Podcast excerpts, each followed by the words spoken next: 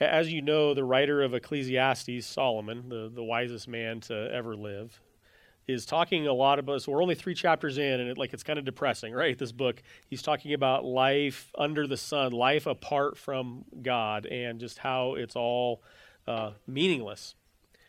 And in our passage today, he starts off talking about how seeing under the sun, even in the place of justice, there, there's wickedness. Even in the place of righteousness, that there's wickedness.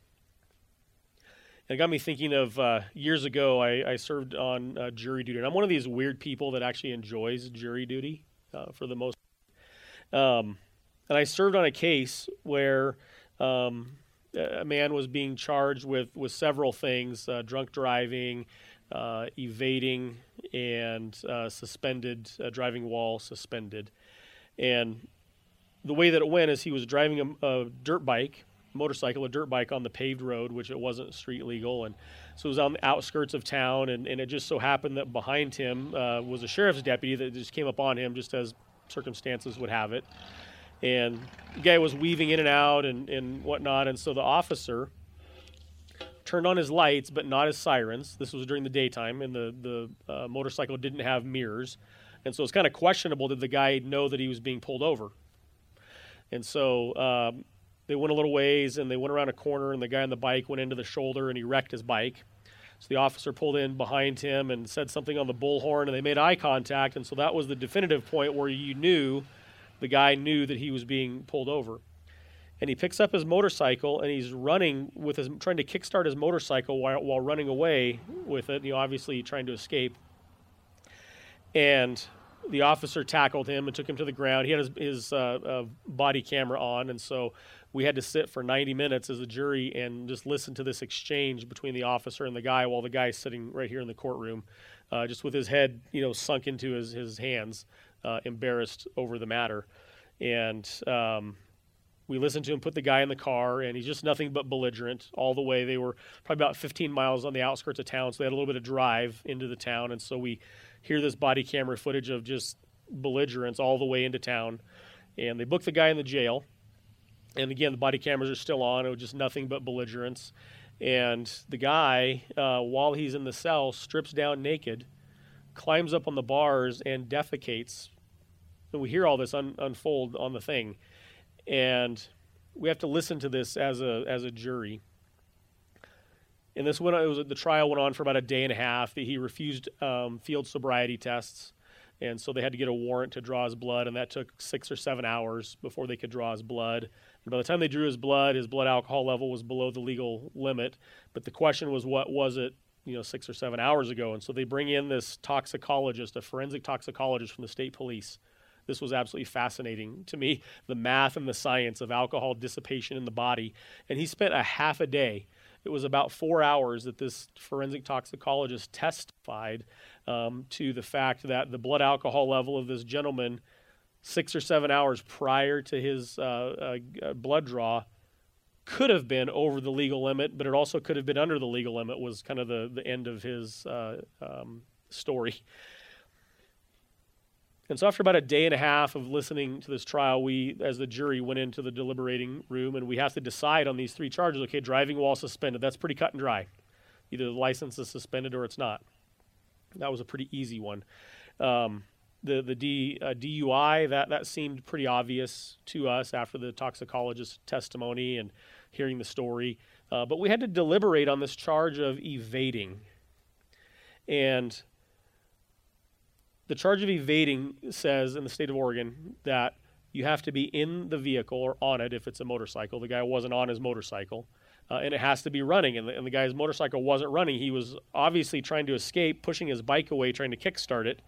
Um, but he didn't fit the charge of evading. And so, even though it was obvious he was trying to escape, we had to find him not guilty on that particular charge, basically on a technicality of him being charged with the wrong thing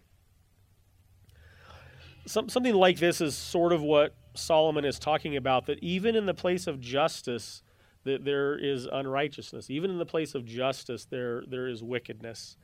Right? Not not that this was a totally wicked thing, but but a travesty kind of happened. Right? This this gentleman was trying to get away, and we had to find him not guilty, basically on the, the loophole uh, that somebody charged him with the incorrect charge, uh, and he walked on that charge. The other thing I was thinking about this week as it pertains to justice and, and wickedness and righteousness and injustice uh, is just even thinking about some things our family has walked through in the last year with some legal things. Um, so some wrongs were committed towards our family, and, and we had to go through a legal process uh, in order to get justice for some of those wrongs that were committed. And, and I can tell you on kind of this side of it that, that justice kind of swung in our favor in this, but, but I can tell you that even though justice swung in our favor, it doesn't right the wrong things that have happened. It, it helps maybe a little bit, but, but it doesn't right, doesn't make right the wrong things that happened. Solomon is talking about life under the sun um, as a metaphor for living life apart from God. And, and, and we know that this life that we live here on this earth. As good as our justice system is in America, it's probably the greatest justice system in the world. It's still flawed. It's still broken. Injustice still happens. Right? Unrighteousness and wickedness uh, are part of our justice system, as much as we might like to think otherwise, because our justice system is administered by, by administered by flawed people, broken sinners.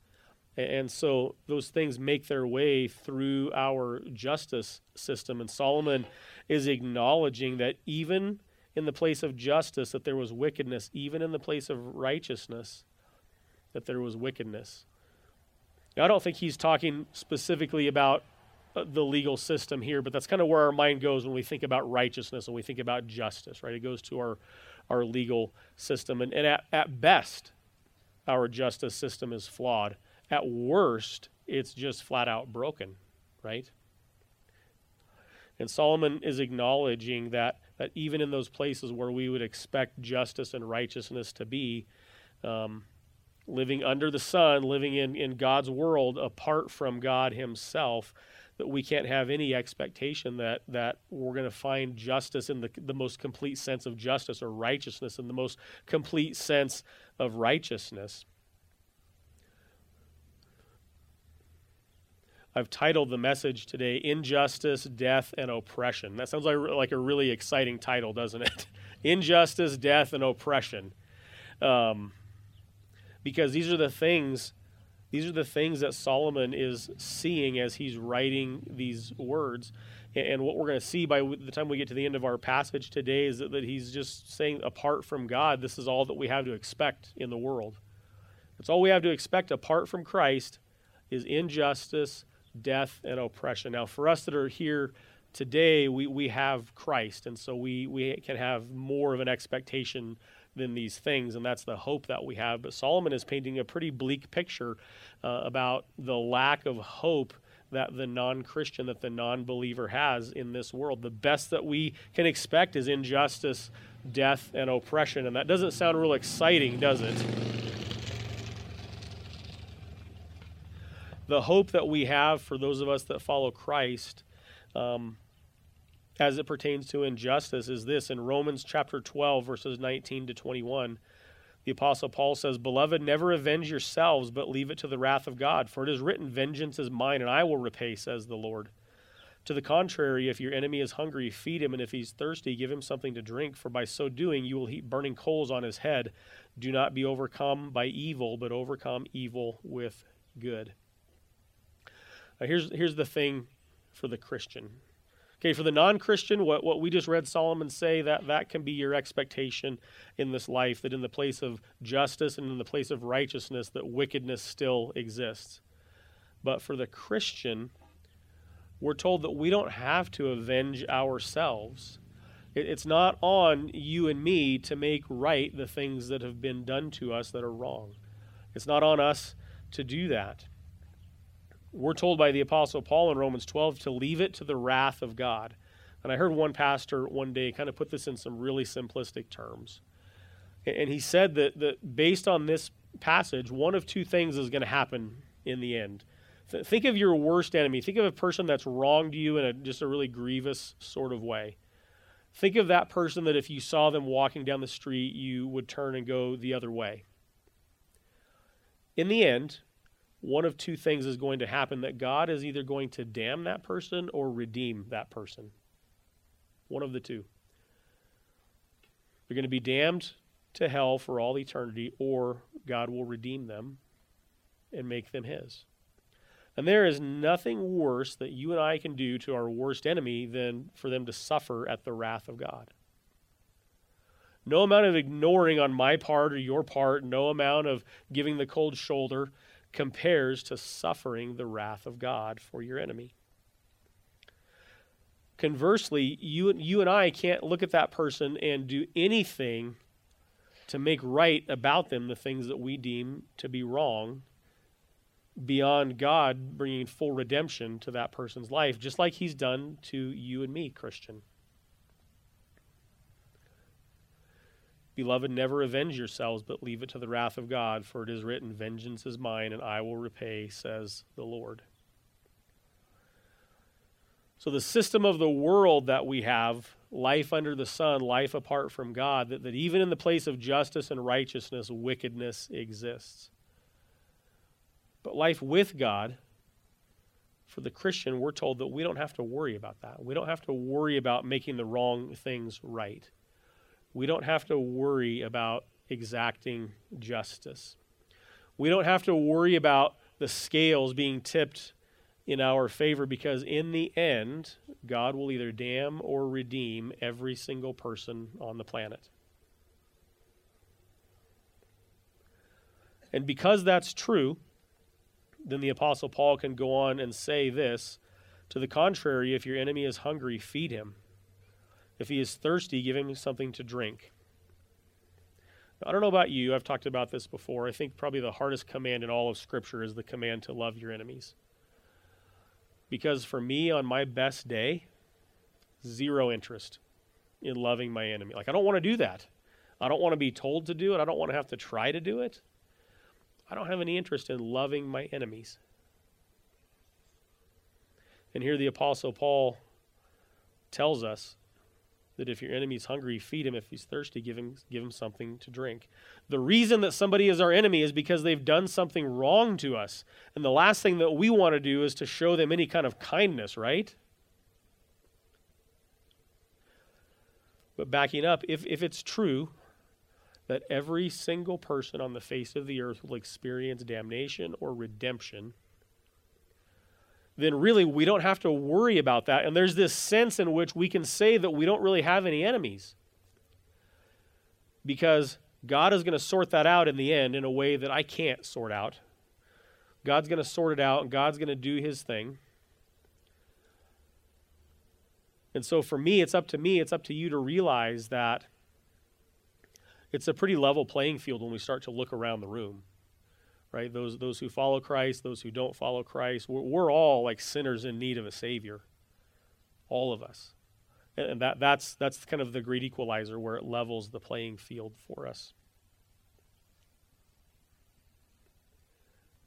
And so the hope that we have let me back up the, the hope that or the lack of hope rather that the non-believer lives with is that at best, there's wickedness in the place of justice. At best, there's wickedness in the place of righteousness.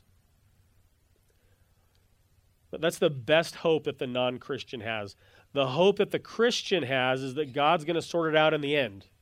And I just don't have to worry about it. Now, I realize it's one thing to say that, it's another thing to walk in it. I realize that. But we have a hope as Christians, and that's the thing I want to communicate today is that we have a hope as Christians that the non Christian doesn't have. This is where Ecclesiastes gets real depressing because it makes painfully obvious the lack of hope in the life of the unbeliever. But it's where we can get real excited as Christians to be reminded that, that we do have a hope. We're not subject to this lack of hope that's present in the life of, of the person who doesn't follow Christ. The Apostle Paul says to not be overcome by evil, but overcome evil with good. And we're told elsewhere in Scripture that God has prepared for us in Ephesians chapter 2 good works that we would walk in them. He's prepared for us beforehand, before the foundations of the earth were laid, good works so that we would walk in them. As Christians, it's not our job to walk the earth fighting with every last breath that we have for justice. And in saying that, I'm not, I'm not saying that we never engage in that battle for justice. There's a lot of injustices in the world that, that we as Christians ought to fight against, right? So, so don't misunderstand me here. But we don't have to spend every waking moment worried that if we don't fight for justice, it's not going to happen. Because God will sort it out in the end, and, and God's justice will prevail, and God's righteousness will prevail. And so we, we can live in this freedom knowing that God will sort it out in the end. Don't be overcome by evil, but overcome evil with good. Solomon then goes on to say in verse 17, he said, I said in my heart, God will judge the righteous and the wicked, for there is a time for every matter and for every work. And again, just reminding us that, that in the end, God will sort this out uh, and that God will, will have his way. In verse 18, he says, That I said in my heart, with regard to the children of man, that God is testing them, that they may see that they themselves are but beasts. For what happens to the children of man and what happens to the beasts is the same. As one dies, so dies the other. They all have the same breath, and man has no advantage over the beasts, for all is vanity. All go to one place, all are from the dust, and to dust all return. Who knows whether the spirit of man goes upward and the spirit of the beast goes into the earth? We'll pause there. So, Solomon then he talks about injustice, and now, now he's talking about death.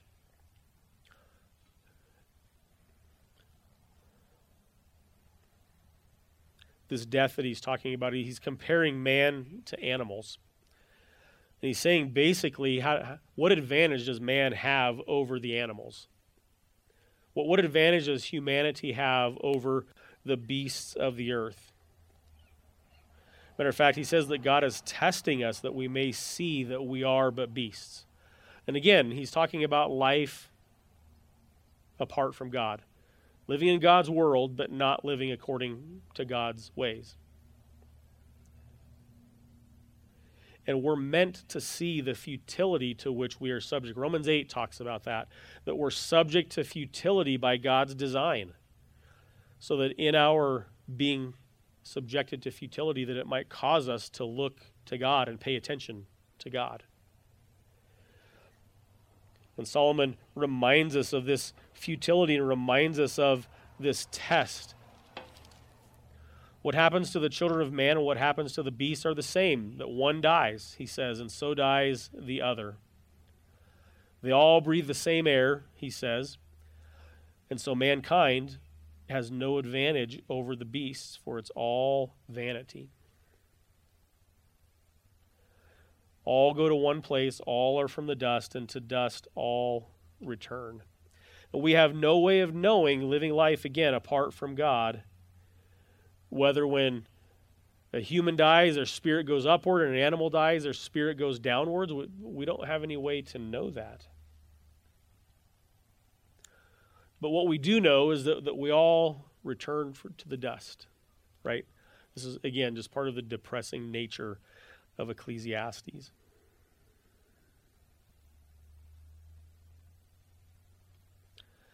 It makes me think of uh, Matthew chapter 6. You don't have to turn there, but uh, Matthew 6, 25 to 33.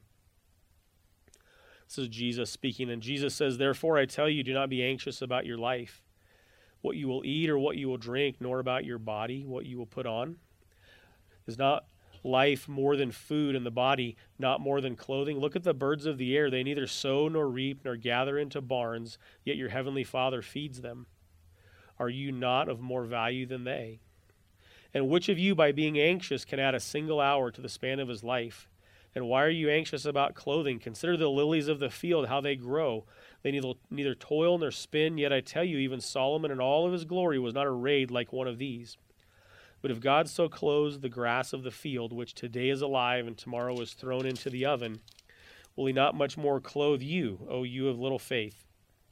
Therefore, do not be anxious, saying, What shall we eat, or what shall we drink, or what shall we wear? For the Gentiles seek after all these things, but your heavenly Father knows that you need them. But seek first the kingdom of God and his righteousness, and all of these things will be added to you. Solomon is comparing humans and animals, saying basically we all kind of have the same fate, right? We live a life, and that life comes to an end depending on what kind of an animal we're talking about. Maybe animals like their lives come to a brutal end, right? Kill or be killed, it can be.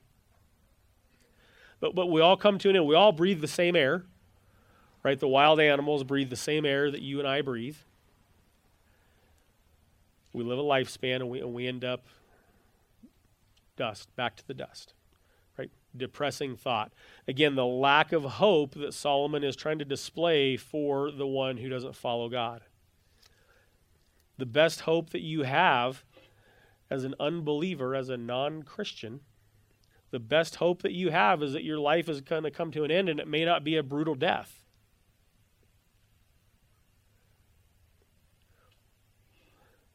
But we actually have we have a hope for those of us who are Christians that, that go far beyond that. This passage in Matthew, he's telling us to look at the birds. They don't they don't sow, they don't reap, they don't gather.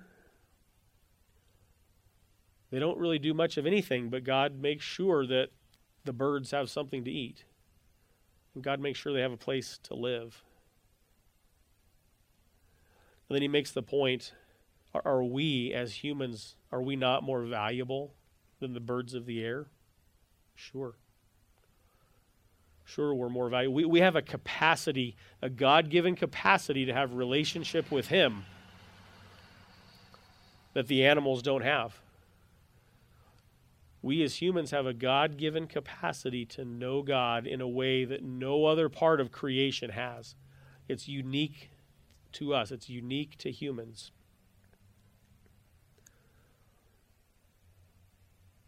Jesus calls our attention even to the flowers of the field. Right? You think that the birds really don't do anything? Look at the flowers of the field. They really don't do anything. Yet God takes care of them. They're here today and gone tomorrow, and God takes care of them, and God gives us the beauty of those things to enjoy. And so we don't have to be anxious worrying about what we're going to eat or what we're going to drink or what we're going to wear. Jesus tells us to seek first the kingdom of God and his righteousness. And these other things that they're just going to they'll take care of themselves. You'll figure out what to eat, you'll figure out what to wear. You'll figure out what to do and where to go.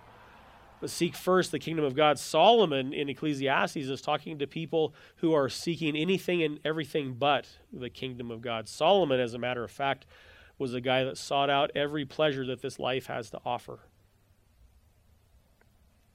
And in the end, spoiler for the end of the book, he comes to this conclusion that it's all meaningless, it's all vanity. What matters Solomon concludes, is that we know God. That's what matters. And that sounds a lot like what Jesus is saying in Matthew chapter 6. Seek first the kingdom of God and his righteousness, and everything else will take care of itself. Right? It's an exhausting life when you're chasing after hope and you're looking for hope in all of the wrong places. I had a conversation with somebody just this last week who told me that they just wanted to be happy. That's the goal of their life. The supreme goal of their life is just to be happy, which I can get behind that goal. I want to be happy, right? I'm guessing you want to be happy too. But the conversation that we had talked about that, that, that that's a lousy goal to have to be happy. Because how much happiness is enough? It's kind of like money. How much how much money is enough? Just a little bit more, right? It's kind of this never ending pursuit to chase happiness. We don't find happiness by chasing happiness, we find happiness by pursuing God. We find happiness by pursuing other things, and, and happiness comes as a result of that. Right? Bo- both Solomon and Jesus conclude to know God, to seek first the kingdom of God and his righteousness because there's no greater hope there's no greater hope in the world than that you and I can know our creator There's no greater hope. No greater hope whatsoever. In verse 21 of Ecclesiastes chapter 3, sorry, verse 22, he says, So I saw that there is nothing better that a man should rejoice in his work, for that is his lot. Who can bring him to see what will be after him? So, so far we've talked about injustice, that there's wickedness and unrighteousness in the place of justice. We've talked about how man's fate or humanity's fate is similar to that of the animals, right? We live and then we die. And Solomon concludes with those two things that there's nothing better that a man or that a person should do than to rejoice in their work, for that is your lot. We have no way, he says, of seeing what will come after us. We have no way. And so, even that is a little bit of a depressing thought for Solomon to say that the best that you have in this life under the sun, this life apart from God, the best thing that you have is simply to enjoy your work. What, what's depressing about that is that if we enjoyed our work, we would call it a hobby, wouldn't we? like if it was enjoyable, it wouldn't be work necessarily. And Solomon is saying the best thing that you have to the unbeliever is that you can enjoy the toil of your work and the things that come from it. So, so you better make now count. You better work as hard as you can while you can. You better build up as much as you can while you can. Because just like the animals, one day you're here and one day you're gone. That's kind of all there is, and that's our lot in life. I just was really struck this week in, in um, studying through this passage of just the lack of hope that there is apart from God. I don't know what your story is, but I, I, grew up in the church. I've been in the church my whole life, and not not saying I haven't had you know my moments out there, but but for the most part, of kind of walked the straight and narrow. And I don't I don't understand. I from an experiential standpoint, I don't understand how people live life apart from God because I've not experienced that. And I, I used to think that was weird, but I thank God for that now. I don't understand it because I've never had to do it. There's an extreme lack of hope when we try to live in God's world, but not according to God's ways. And if this isn't depressing enough, Solomon goes on in chapter 4 to be even a little more depressing. And he says, Again, I saw the oppressions that are done under the sun, and behold, the tears of the oppressed, and they had no one to comfort them. On the side of their oppressors there was power, and there was no one to comfort them. And I thought, the dead who are already dead are more fortunate than the living who are still alive. But better than both is he who has not yet been and has not seen the evil deeds that are done under the sun. And so, if injustice isn't depressing enough, if death isn't depressing enough, then Solomon talks about the oppressions that are done under the sun, the oppressions that are done in the world apart from God. He talks about the tears of the oppressed and how the oppressed have no one to comfort them. He talks about how all the power is on the side of the oppressors and there's still no one to comfort the oppressed because the oppressors seem to hold all of the power. And then he concludes that the dead who the people who have already died that aren't in this world anymore, they're pretty fortunate because they don't have to put up with the oppression that exists in the world today. And the people who are dead are more fortunate than those who are still alive. But better than them both, he says, are the ones who have yet to be born and haven't seen the evil deeds that are done under the sun. Again, kind of a scathing indictment about the world. And again, for, for the non Christian, for the non believer, this is the hope that you have. This is the hope that you have is that, that maybe the injustices won't be that bad. Maybe death won't be that bad. Maybe the oppressions just maybe they won't be that bad. But Solomon is saying, like, for the one who has yet to be born, they're, they're better off because they haven't lived and experienced these things in a world apart from God.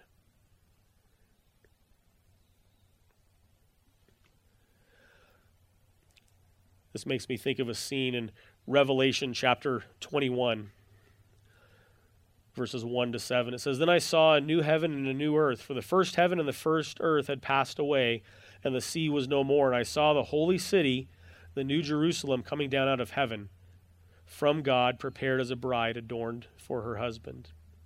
And I heard a loud voice from the throne saying, Behold, the dwelling place of God is with man, he will dwell with them. And they will be his people, and God himself will be as their God. He will wipe away every tear from their eyes, and death shall be no more. Neither shall there, shall there be mourning, nor crying, nor pain any more, for the former things have passed away. And he who was seated on the throne said, Behold, I am making all things new. And he said, Write this down, for these words are trustworthy and true. And he said to me, It is done. I am the Alpha, the Omega, the beginning and the end. To the thirsty I will give from the spring of water of life without payment. The one who conquers will have this heritage, and I will be his God, and they will be my son. Solomon, again, painting a picture of life under the sun, life apart from God, as being pretty bleak. Not a lot of hope. The oppressed are going to continue to be oppressed, the oppressors are going to continue to oppress. And there's just not a whole lot we can do about it. But we know how the story ends. And so we see at the very end of the Bible this picture of all of those things going away. We see Jesus wiping every tear from the eyes of those who cry. We see Jesus saying that death shall be no more because he's the one who conquered death. We see Jesus saying that there shall be no mourning or no crying or no pain. These things have all passed away. Do you see the contrast between the hope of the Christian versus the lack of hope to the unbeliever? I'm trying to paint this picture for you today in that. Jesus saying in Revelation 21 that I am making all things new. Jesus righting all of the wrongs, Jesus serving justice in the most perfect way, Jesus displaying his righteousness without flaw. Jesus reminding us that it's done. What is it that's done? He's conquered sin, he's conquered death, he's defeated the devil. His kingdom fully established and fully realized. Jesus being the Alpha, the Omega, the beginning and the end, and offering to the thirsty to give from the spring of life without payment. And to the one who conquers, or the one who drinks from the spring of life, in other words, this will be that person's heritage, that God will be your God and that you will be his people. Don't, don't let it be lost on you today the hope that we have as Christians. We, we've got many more chapters here in the book of Ecclesiastes of Solomon reminding us the hope that this world doesn't have in it. Right? We're going to be reminded about that every week for a while. But as we're reminded about the hope that the lack of hope that exists in this world, let us also be reminded of the hope that exists for the one who follows Christ that in the end that God will have his way, that in the end God will right every wrong, that in the end justice will prevail, that in the end righteousness, his righteousness will shine. And we have that hope no matter what this life throws at us, no matter how depressing it can be, no matter the difficulties that we face, that we deal with, we have the hope that Christ will make it all right again.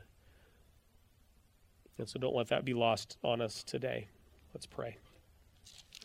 Father, we're thankful this morning. Thankful that you love us and thankful that, um, that we have a hope that cannot be found anywhere else in this world. And so, God, help us to be reminded of the hope that we have in you. Help us to look to that hope daily. In our lives. Help us to be people that proclaim the hope that we have. I think of Peter even exhorting us to always be prepared to give a reason to the hope that we have.